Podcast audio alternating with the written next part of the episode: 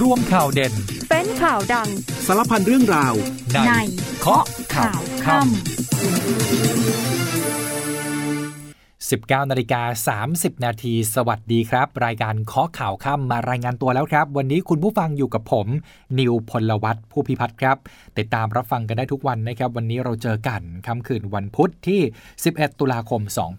2566 มีข่าวสารสำคัญมาอัปเดตกันเพียบเลยนะครับ เรื่องแรกก็คือเรื่องของคนไทย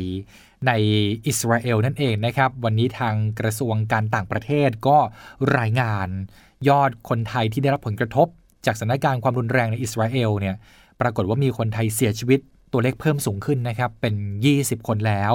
แล้วก็มีข่าวว่าคนไทยเราเนี่ยถูกจับเป็นตัวประกันเพิ่มขึ้นอีก 3 รายด้วยกันทำให้ตอนนี้เนี่ยยอดคนไทยที่ถูกจับเป็นตัวประกันเนี่ยเพิ่มขึ้นมาเป็น 14 รายแล้ว แล้วก็มีตัวเลข คนที่แจ้งความประสงค์ จะเดินทางกลับประเทศไทย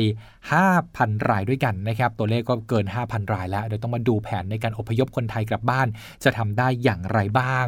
ซึ่งหนึ่งในแผนนั้นก็คือวันพรุ่งนี้ครับ จะเป็นคนไทยกลุ่มแรกนะครับที่จะเดินทางกลับมาสู่ประเทศไทย ก็เตรียมพร้อมรับเลยนะครับ 15 คนไทย กลุ่มแรกจากอิสราเอลจะถึงที่สุวรรณภูมิพรุ่งนี้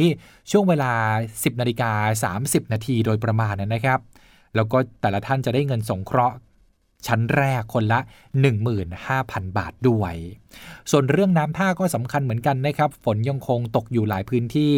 ส่งผลให้มวลน้ำเหนือเนี่ยไหลลงมาอย่างต่อเนื่อง น้ำเหนือก็เริ่มมาถึงภาคกลางแล้วนะครับ ทางจังหวัดพระนครศรีอยุธยาก็เร่งทำแผงตลิ่งป้องกันโบราณสถาน เดี๋ยวช่วงหน้ากลับมาเกาะติดสถานการณ์พร้อมกันในเคาะข่าวค่ำครับ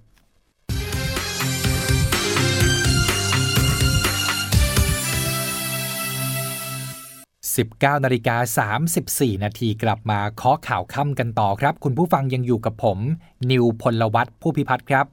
สืบเนื่องมาจากเหตุการณ์รุนแรงที่เกิดขึ้นในอิสราเอลนะครับย้อนกลับไปเมื่อวันที่ 7 ตุลาคมที่ผ่านมาวันเสาร์เนี่ยทางกลุ่มฮามาสก็มีการเปิดปฏิบัติการโจมตีอิสราเอล และอิสราเอลในวันนี้ก็มีการตอบโต้กลับด้วยนะครับ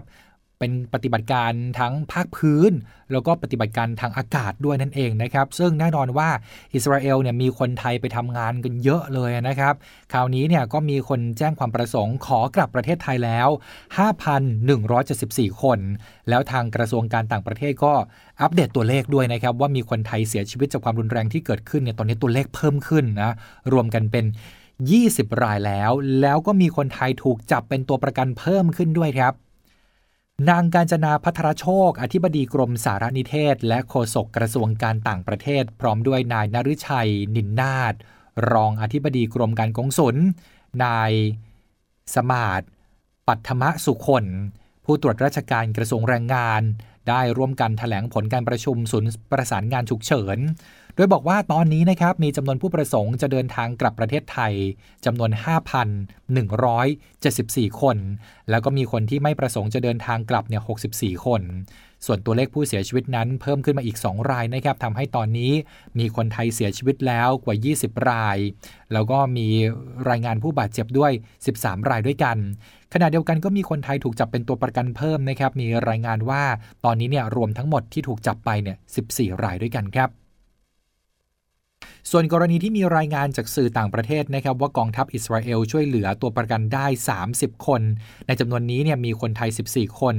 กระทรวงการต่างประเทศก็ได้ตรวจสอบแล้วนะครับ ชี้แจงว่าคนไทยทั้ง 14 คนตามข่าวนั้น เป็นคนไทยอีกกลุ่มหนึ่งนะครับ ที่ได้รับการโยกย้ายช่วยเหลือไปยังพื้นที่ปลอดภัยแล้ว ก็ถือได้ว่าเป็นคนละกลุ่ม กับที่ได้รับรายงานว่าถูกจับไปเป็นตัวประกันนั่นเองนะครับ นั่นหมายความว่าตัวเลขคนที่ถูกจับเป็นตัวประกันเนี่ย 14 คนอย่างเท่าเดิมนะครับ ยังคงรอคอยความช่วยเหลือยังคงต้องลุ้นให้ทุกคนปลอดภัยกันต่อไป ส่วนคนไทยที่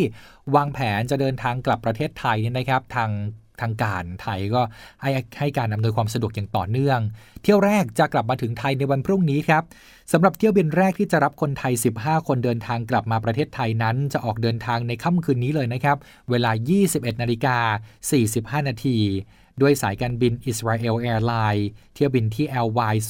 083 ก็จะเดินทางถึงประเทศไทยที่ท่าอากาศยานสุวรรณภูมิ ในวันพรุ่งนี้เวลา 10นาฬิกา35 นาทีครับ คนไทยทั้ง 15 คนกลุ่มแรกนี้นะครับเมื่อมาถึงแล้วก็ต้องผ่านขั้นตอนการตรวจคนเข้าเมืองหรือว่าตอมอตามปกติครับ จากนั้นก็รอรับกระเป๋านะครับเมื่อออกมาแล้วเนี่ยแน่นอนกองทัพสื่อมวลชน รอทำข่าว รอสอบถาม รอติดตามอาการกันอยู่นะครับก็มีการจัดพื้นที่ไว้ให้ผู้แทนรัฐบาลแถลงข้อมูลต่างๆ ด้วย ก่อนที่จะพาทุกคนเนี่ยนะครับ 15 คนนี้เนี่ยขึ้นรถบัส เดินทางไปที่สถาบันบำราศนราดูนเพื่อให้กรมควบคุมโรค ตรวจสุขภาพต่อไปว่าเป็นอย่างไรบ้าง อาจจะมีญาติของ 15 คนนี้เดินทางไปรับที่สนามบินด้วย นอกจากนั้นกระทรวงแรงงานก็จะช่วยดูแลครับให้ข้อมูลเกี่ยวกับการเยียวยา เมื่อเสร็จสิ้นขั้นตอนทั้งหมดแล้ว รัฐบาลก็จะอำนวยความสะดวกนะครับเพื่อส่งกลับภูมิลำเนาครับ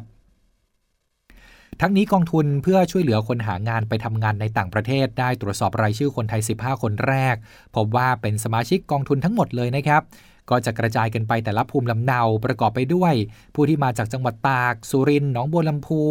น่านพะเยา นครราชสีมา เชียงราย ยโสธร หนองคาย อุดรธานี สกลนคร และอุบลราชธานี ดังนั้น เมื่อทุกท่านเนี่ยนะครับ เป็นสมาชิกของกองทุน เพื่อช่วยเหลือคนหางานไปทำงานในต่างประเทศ ท่านก็จะได้รับการช่วยเหลือครับ ก็คือได้รับเงินช่วยเหลือนะครับ เป็นเงินสงเคราะห์ในชั้นแรกก่อน จะได้รับสิทธิ์ การเดินทางกลับในภาวะสงครามนะก็คือเงินสงเคราะห์นี้จะได้รับ 15,000 บาท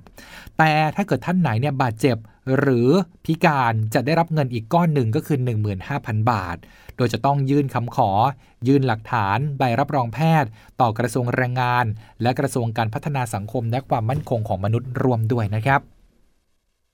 นี่ก็คือขั้นตอนการดำเนินการนะครับ แล้วก็การอำนวยความสะดวกให้คนไทยทั้ง 15 คนกลับไทยในวันพรุ่งนี้ ส่วนการรับคนไทยล็อตต่อๆไปเนี่ยทางกองทัพอากาศก็จะส่งเครื่องบินไปรับคนไทยกลับมาเพิ่มเติมอีก 120 ถึง 140 คน โดยจะเดินทางถึงไทยในวันที่ 16 ตุลาคมนี้ จากนั้นก็จะเป็นวันที่ 18 ตุลาคม จะทยอยส่งคนไทยกลับมาเพิ่มเติมนะครับด้วยสายการบินอิสราเอลแอร์ไลน์เที่ยวบินที่ LY 083จะถึงไทยในวันที่ 19 ตุลาคมในเวลา 11 นาฬิกาครับ ได้มีการยืนยันนะครับว่าทางรัฐบาลไทยจะทยอยส่งคนไทยกลับบ้านมาเป็นระยะระยะจนครบทั้งหมดอย่างแน่นอน โดยวิธีการเช่าเหมาลำเครื่องบินพาณิชย์ และเครื่องบินของกองทัพอากาศนะครับที่จะส่งไปรับที่อิสราเอลเลยครับก่อนหน้านี้ก็มีกระแสข่าวนะครับว่า มีแรงงานไทยถูกระเบิดระหว่างทำงาน ถูกบังคับให้ทำงานในสภาวะสงคราม ทางการอิสราเอลเขาก็ตรวจสอบเรื่องนี้นะครับย้ำว่าเป็นเพียงการเคลื่อนย้ายแรงงาน เพื่อให้สามารถทำงานได้ในพื้นที่ปลอดภัย เอกอัครราชทูตจึงได้กำชับไปว่าขอให้พิจารณา ช่วงเวลาทำงานที่เหมาะสมร่วมด้วย และหากไม่พอใจก็เป็นสิทธิ์ของแรงงานที่จะปฏิเสธครับประเด็นเรื่องของการถูกบังคับให้ทำงานต่อนะครับเชื่อมโยงกับเรื่องที่ถูกนายจ้าง ส่งไปทำงาน ให้กับนายจ้างในพื้นที่อื่นต่อ ก็มีแรงงานไทยในอิสราเอลร้องเข้ามาหลายช่องทางนะครับเรื่องนี้ นายไพโรธโชติกเสถียรปลัดกระทรวงแรงงานเปิดเผยว่า ตรวจสอบข้อเท็จจริงแล้วนะครับมีการตรวจสอบไปยังสถานทูตนะคือตรวจสอบไปยังทูตแรงงานในกรุงเทลอาวีฟ ก็พบว่าตามกฎหมายของประเทศอิสราเอลถือว่าทำได้ครับการส่งต่อไปให้ในายจ้างรายใหม่ ไม่ถือเป็นความผิด แล้วก็ไม่ผิดกฎหมายแรงงานของบ้านเขาด้วยนั่นเองนะครับ ด้านกรมการแพทย์กระทรวงสาธารณสุขจัดทำบัญชีทางการ เรียกว่าเป็น Oversee MOPH เพื่อเป็นช่องทางในการติดต่อสื่อสาร การให้บริการทางการแพทย์ทางไกล ช่วยเหลือผู้ประสบภัยทางสงคราม จากประเทศอิสราเอล ที่ต้องการความช่วยเหลือโดยเฉพาะ ยินดีรับการติดต่อสอบถาม แล้วก็ให้การช่วยเหลือคนไทยทุกคนที่ประสบกับภัยสงคราม พร้อมหวังให้ทุกคนปลอดภัยครับ ส่วนกระทรวงกลาโหมนะครับนายสุทินคลังแสง รัฐมนตรีว่าการกระทรวงกลาโหม กล่าวถึงกรณีที่มีความเห็นบางส่วน มองว่าการดำเนินงานช่วยเหลือคนไทยล่าช้าท่านรัฐมนตรีว่าการกระทรวงกลาโหมยืนยันนะครับว่าดำเนินการทุกอย่างไม่ได้ขึ้นอยู่กับฝ่ายเราฝ่ายเดียว แต่ก็ต้องขึ้นอยู่กับทางอิสราเอลเขาด้วยทางกองทัพอากาศได้เตรียมพร้อมที่จะบินมาหลายวันแล้ว แต่ว่าไม่สามารถบินได้ เพราะอิสราเอลยังไม่อนุญาต เรื่องนี้ก็ต้องเห็นใจทางอิสราเอล เพราะว่าอยู่ในสภาวะสงคราม เพราะฉะนั้นยืนยันว่าไม่ช้า และเมื่อมีการอนุญาตให้บินก็จะดำเนินการทันที ส่วนความคืบหน้าช่วยเหลือตัวประกันที่ถูกจับไปนั้น ได้รับการยืนยันนะครับว่าทุกคนตอนนี้ปลอดภัยอยู่ แต่ว่าเรื่องการช่วยเหลือเนี่ยหน้าที่หลักๆ ก็คือ ต้องให้อิสราเอลจัดการก่อนนะครับ ส่วนเราก็จะทำทุกทางเหมือนกันครับ ก็ส่งกำลังใจนะครับ ขอให้พี่น้องคนไทยปลอดภัยแล้วก็ได้เดินทางกลับบ้านสมใจหวังทุกท่านนะครับ ส่วนคนที่ตัดสินใจไม่กลับบ้านก็ขอให้ปลอดภัยนะ เราจะไปฟังภารกิจทหารกันหน่อยนะครับ วันนี้มีมาฝากกันด้วย จากนั้นก็พักฟังสิ่งที่น่าสนใจกันต่อเลยครับ กองทัพบกยังคงสนับสนุนกำลังพลและยุทโธปกรณ์ในการช่วยเหลือดูแลประชาชนในทุกพื้นที่ เริ่มกันที่กองพลาธิการกองพลฐานมาที่ 1 ส่งกำลังพลร่วมช่วยขนย้ายสิ่งของขึ้นที่สูง เนื่องจากมีน้ำท่วมในพื้นที่ตำบลเสดียงอำเภอเมืองเพชรบูรณ์จังหวัดเพชรบูรณ์ซึ่งกำลังพลเข้าให้การช่วยเหลือทันทีเมื่อประชาชนได้รับความเดือดร้อน กองพันฐานมาที่ 8 กองพลฐานราบที่ 3 จัดกำลังพลพร้อมยุทโธปกรณ์รวมกับเทศบาลตำบลหัวทะเล เข้าก่อกระสอบทราย เพื่อทำคันกั้นน้ำณหมู่บ้านานธนาภาตำบลหัวทะเล หมู่ 3ตำบลหัวทะเลอำเภอเมืองจังหวัดนครราชสีมา เป็นการให้ความช่วยเหลือเบื้องต้นเนื่องจากสถานการณ์น้ำในพื้นที่เพิ่มปริมาณขึ้น กองกำลังผาเมืองโดยกองร้อยทหารมาที่ 3 หน่วยเฉพาะกิจทัพเจ้าตากบรูรณาการร่วมกับหน่วยงานที่เกี่ยวข้องในพื้นที่ เข้าทำการตรวจค้นบ้านเลขที่ 646 บ้านเกาะทราย หมู่ 7ตำบลแม่สายอำเภอแม่สายจังหวัดเชียงราย พบมีการลักลอบนำรถจักรยานยนต์ข้ามแม่น้ำสาย จากฝั่งไทยข้ามไปฝั่งเพื่อนบ้าน แต่ระหว่างเข้าดำเนินการจับกลุ่มกลุ่มบุคคลดังกล่าวได้อาศัยช่วงจังหวะ เจ้าหน้าที่เข้าดำเนินการตรวจค้นหลบหนีไปได้ กองพลที่ 1 รักษาพระองค์ส่งกำลังพลจิตอาสา ร่วมกับสำนักงานเขตหลักสี่และประชาชนจิตอาสาในพื้นที่ร่วมกิจกรรมจิตอาสา เราทำความดีด้วยหัวใจ จิตอาสาบำเพ็ญประโยชน์โดยถวายเป็นพระราชกุศล เนื่องในวันนวมินทรมหาราช วันคล้ายวันสวรรคต พระบาทสมเด็จพระบรมชนากาธิเบศรมหาภูมิพลอดุลยเดชมหาราชบรมนาถบพิตร 13 ตุลาคม 2566 ในพื้นที่แขวงทุ่งสองห้องเขตหลักสี่กรุงเทพมหานคร โดยทำการขุดลอกคูคลองเก็บขยะวัชพืชที่ขวางทางน้ำภายในคลองสาธารณะ พร้อมการปรับปรุงภูมิทัศน์และสภาพแวดล้อมโดยรอบพื้นที่ ให้มีความสะอาดสวยงาม กิจกรรมนี้ยังเป็นการสร้างจิตสาธารณะทำประโยชน์เพื่อส่วนรวม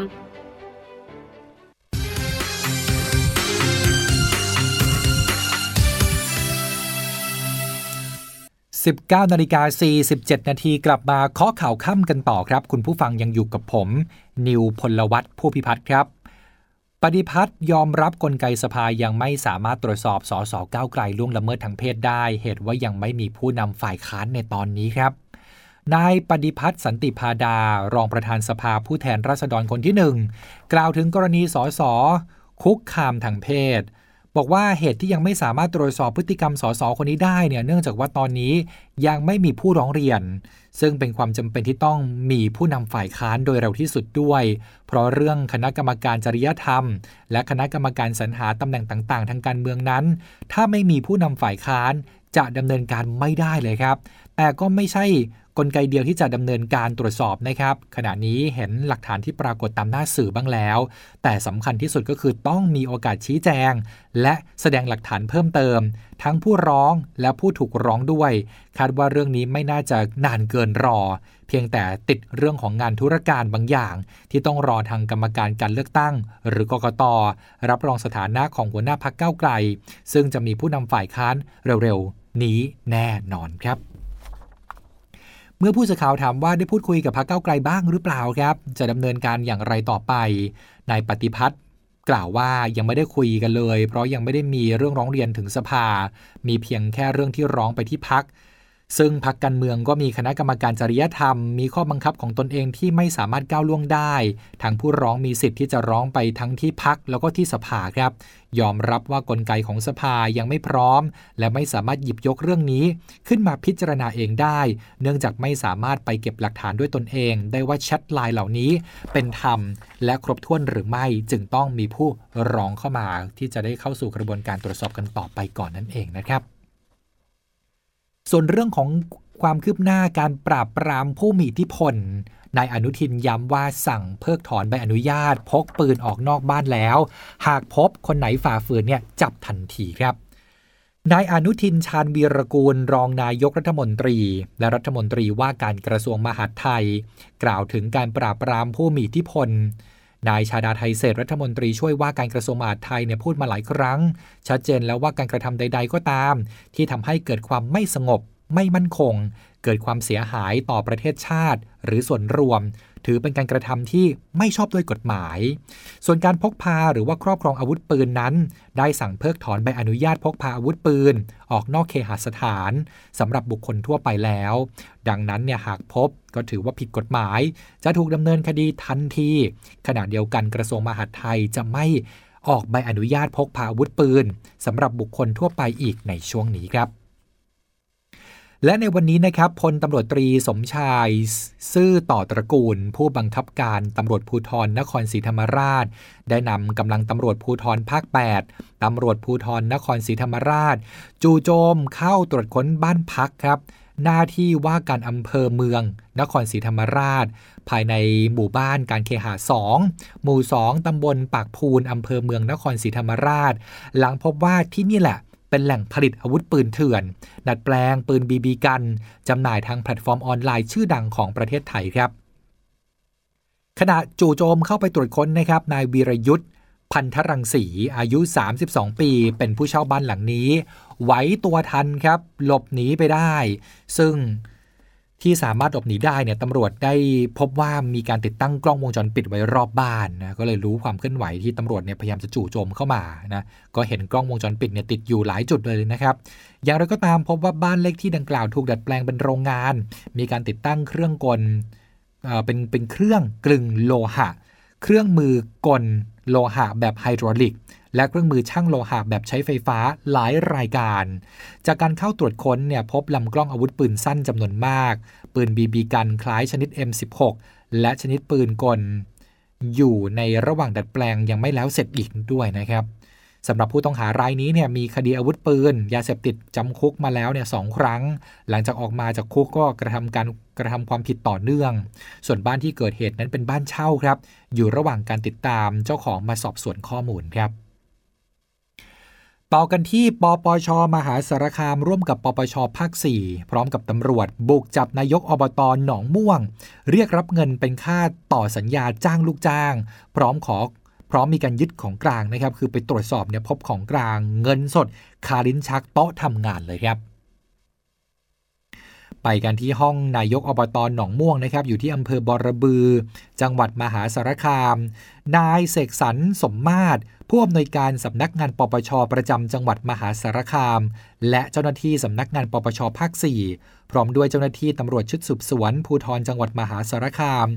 ได้นำกำลังเข้าไปจับกลุ่มในเกรียงไกรนายกอบตอนหนองม่วง ภายในห้องทำงาน พร้อมกับของกลางธนบัตร ฉบับละ 1,000 บาท 20 ฉบับ ในลิ้นชักโต๊ะทำงาน ซึ่งเป็นธนบัตรที่ได้ลงประจำวันไว้เป็นหลักฐาน หลังจากที่มีพนักงานได้เอาไปมอบให้กับนายเกรียงไกรเพื่อดำเนินการต่อสัญญาจ้างให้ทำงานต่อครับ นายเกรียงไกรให้การปฏิเสธนะครับ บอกว่ามีน้องคนหนึ่งได้เดินขึ้นมา แล้วก็นำเงินเนี่ยมาวางไว้แล้วก็เดินออกไป ตนเนี่ยไม่ทราบเลยนะครับ ว่ามันเป็นค่าอะไร แล้วก็ไม่ได้เรียกรับเงินจากใครด้วย เพราะว่ายังไม่มีการต่อสัญญาจ้างของพนักงานทุกคน เพราะเจ้าหน้าที่กำลังดำเนินการอยู่ครับทั้งนี้ทางปปช มหาสารคามได้รับแจ้งจากพนักงานจ้าง ตามภารกิจหลายราย จากองค์การบริหารส่วนตำบลหนองม่วงว่า นายเกรียงไกรคนนี้แหละ เรียกรับเงินค่าต่อสัญญารายละ 15,000 ถึง 25,000 บาท ขึ้นอยู่กับตำแหน่งและเงินเดือนของแต่ละราย มีผู้เสียหายจำนวน 6 รายที่ประสงค์ จะดำเนินคดีกับนายกอบตหนองม่วงรายนี้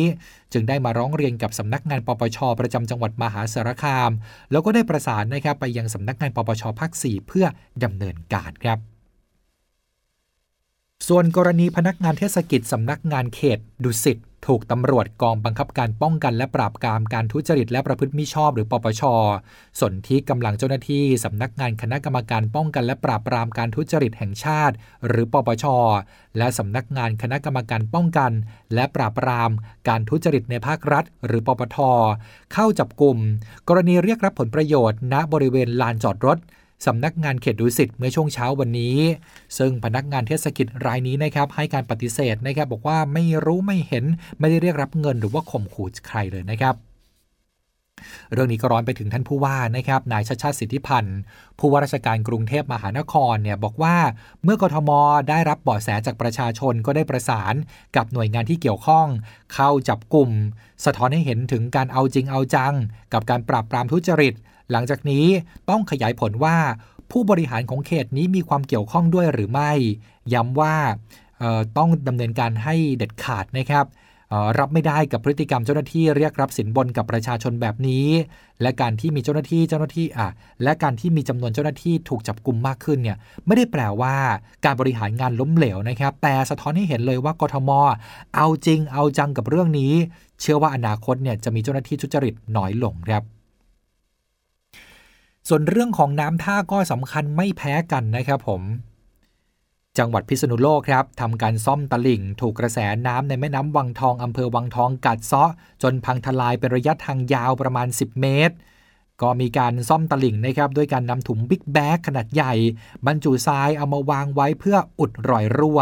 ก่อนที่จะใช้ดินถมทับอีกรอบหนึ่ง นอกจากนี้ยังมีการจัดอาสาสมัครเฝ้าระวังพนังดินกั้นตลิ่ง แม่น้ำยม ตลอดระยะเวลากว่า 15 กิโลเมตร ไม่ให้ได้รับความเสียหายจากกระแสน้ำกัดเซาะ ไปจนกว่าระดับน้ำในแม่น้ำวังทองจะลดลงกลับเข้าสู่ภาวะปกติครับ ส่วนที่อุบลราชธานี น้ำในแม่น้ำมูล กัดเซาะแนวกระสอบทราย เข้าท่วมชุมชนลุ่มต่ำในอำเภอวารินชำราบ ตั้งแต่กลางดึกที่ผ่านมาแล้ว น้ำไหลท่วมชุมชนสูงเกือบ 2 เมตร ชาวชุมชนเกือบ 200 ครอบครัว ต้องย้ายไปอยู่ในศูนย์พักพิงชั่วคราวที่เทศบาลจัดให้ครับ ส่วนจังหวัดปราจีนบุรีครับเร่งระบายน้ำแก้ปัญหาน้ำท่วมโรงพยาบาล เนื่องมาจากว่าปริมาณน้ำในแม่น้ำปราจีนบุรี เพิ่มสูงขึ้น จนเอ่อเข้าท่วม โดยเฉพาะพื้นที่อำเภอศรีมหาโพธิ์และอำเภอเมืองปราจีนบุรี เฉพาะ ที่โรงพยาบาลเนี่ยนะครับได้รับผลกระทบหนักเลย โรงพยาบาลเจ้าพระยาอภัยภูเบศเบื้องต้นหน่วยงานที่เกี่ยวข้องได้นำกระสอบทราย มาวางบนริมเขื่อนหน้าโรงพยาบาลเจ้าพระยาอภัยภูเบศแล้ว แล้วก็ติดตั้งเครื่องสูบน้ำขนาดใหญ่นะครับเพื่อทำการสูบน้ำออกจากพื้นที่ในโรงพยาบาล โดยเฉพาะพื้นที่รอบตึกเจ้าพระยาอภัยภูเบศนอกจากนั้นชนประธานบางพลวงก็ได้เปิดประตูระบายน้ำ ที่ประตูน้ำหาดยางตำบลหาดยางอำเภอศรีมหาโพธิ์เพื่อให้น้ำในแม่น้ำปราจีนบุรี ไหลเข้าพื้นที่การเกษตร ไปยังจุดที่สามารถรองรับมวลน้ำได้ประมาณ 43,000 ไร่ครับ ส่วนภาคกลางน้ำก็มาแล้วนะครับ หลังจากเขื่อนเจ้าพระยาที่จังหวัดชัยนาทระบายน้ำลงสู่ท้ายเขื่อนอยู่ที่ 1,600 ลูกบาทเมตรต่อวินาทีทำให้ปริมาณน้ำที่ไหลผ่านจังหวัดพระนครศรีอยุธยา คลองสาขาและแม่น้ำน้อย ระดับน้ำเพิ่มขึ้น ล้นตลิ่งเข้าท่วมในหลายพื้นที่ นอกแนวขันกันน้ำจัดอำเภอ 64 ตำบล 9,770 ครัวเรือนด้วยกันนะครับ นายพนมบุตรจันทรโชตอธิบดีกรมศิลปากรเดินทางไปตรวจติดตามสถานการณ์น้ำบริเวณ โบราณสถาน วัดชัยวัฒนาราม จังหวัดพระนครศรีอยุธยา เบื้องต้นยังไม่มีโบราณสถานในพื้นที่อุทยาน ได้รับผลกระทบจากเหตุน้ำท่วมในครั้งนี้นะครับ แต่ก็มีการทำการตั้งแผงป้องกันน้ำท่วม บริเวณจุดที่สำคัญแล้วนะครับ โบราณสถานสำคัญต่างๆเนี่ยสองแห่งก็คือ วัดชัยวัฒนาราม ตอนนี้ระดับน้ำสูงสุดอยู่ต่ำกว่าตลิ่ง นะวัดชัยวัฒนารามเนี่ยเจ็ดสิบเซนติเมตรนะคือน้ำอยู่ต่ำกว่าตลิ่งวัดเนี่ยเจ็ดสิบเซนติเมตรแล้วก็อีกแห่งก็คือ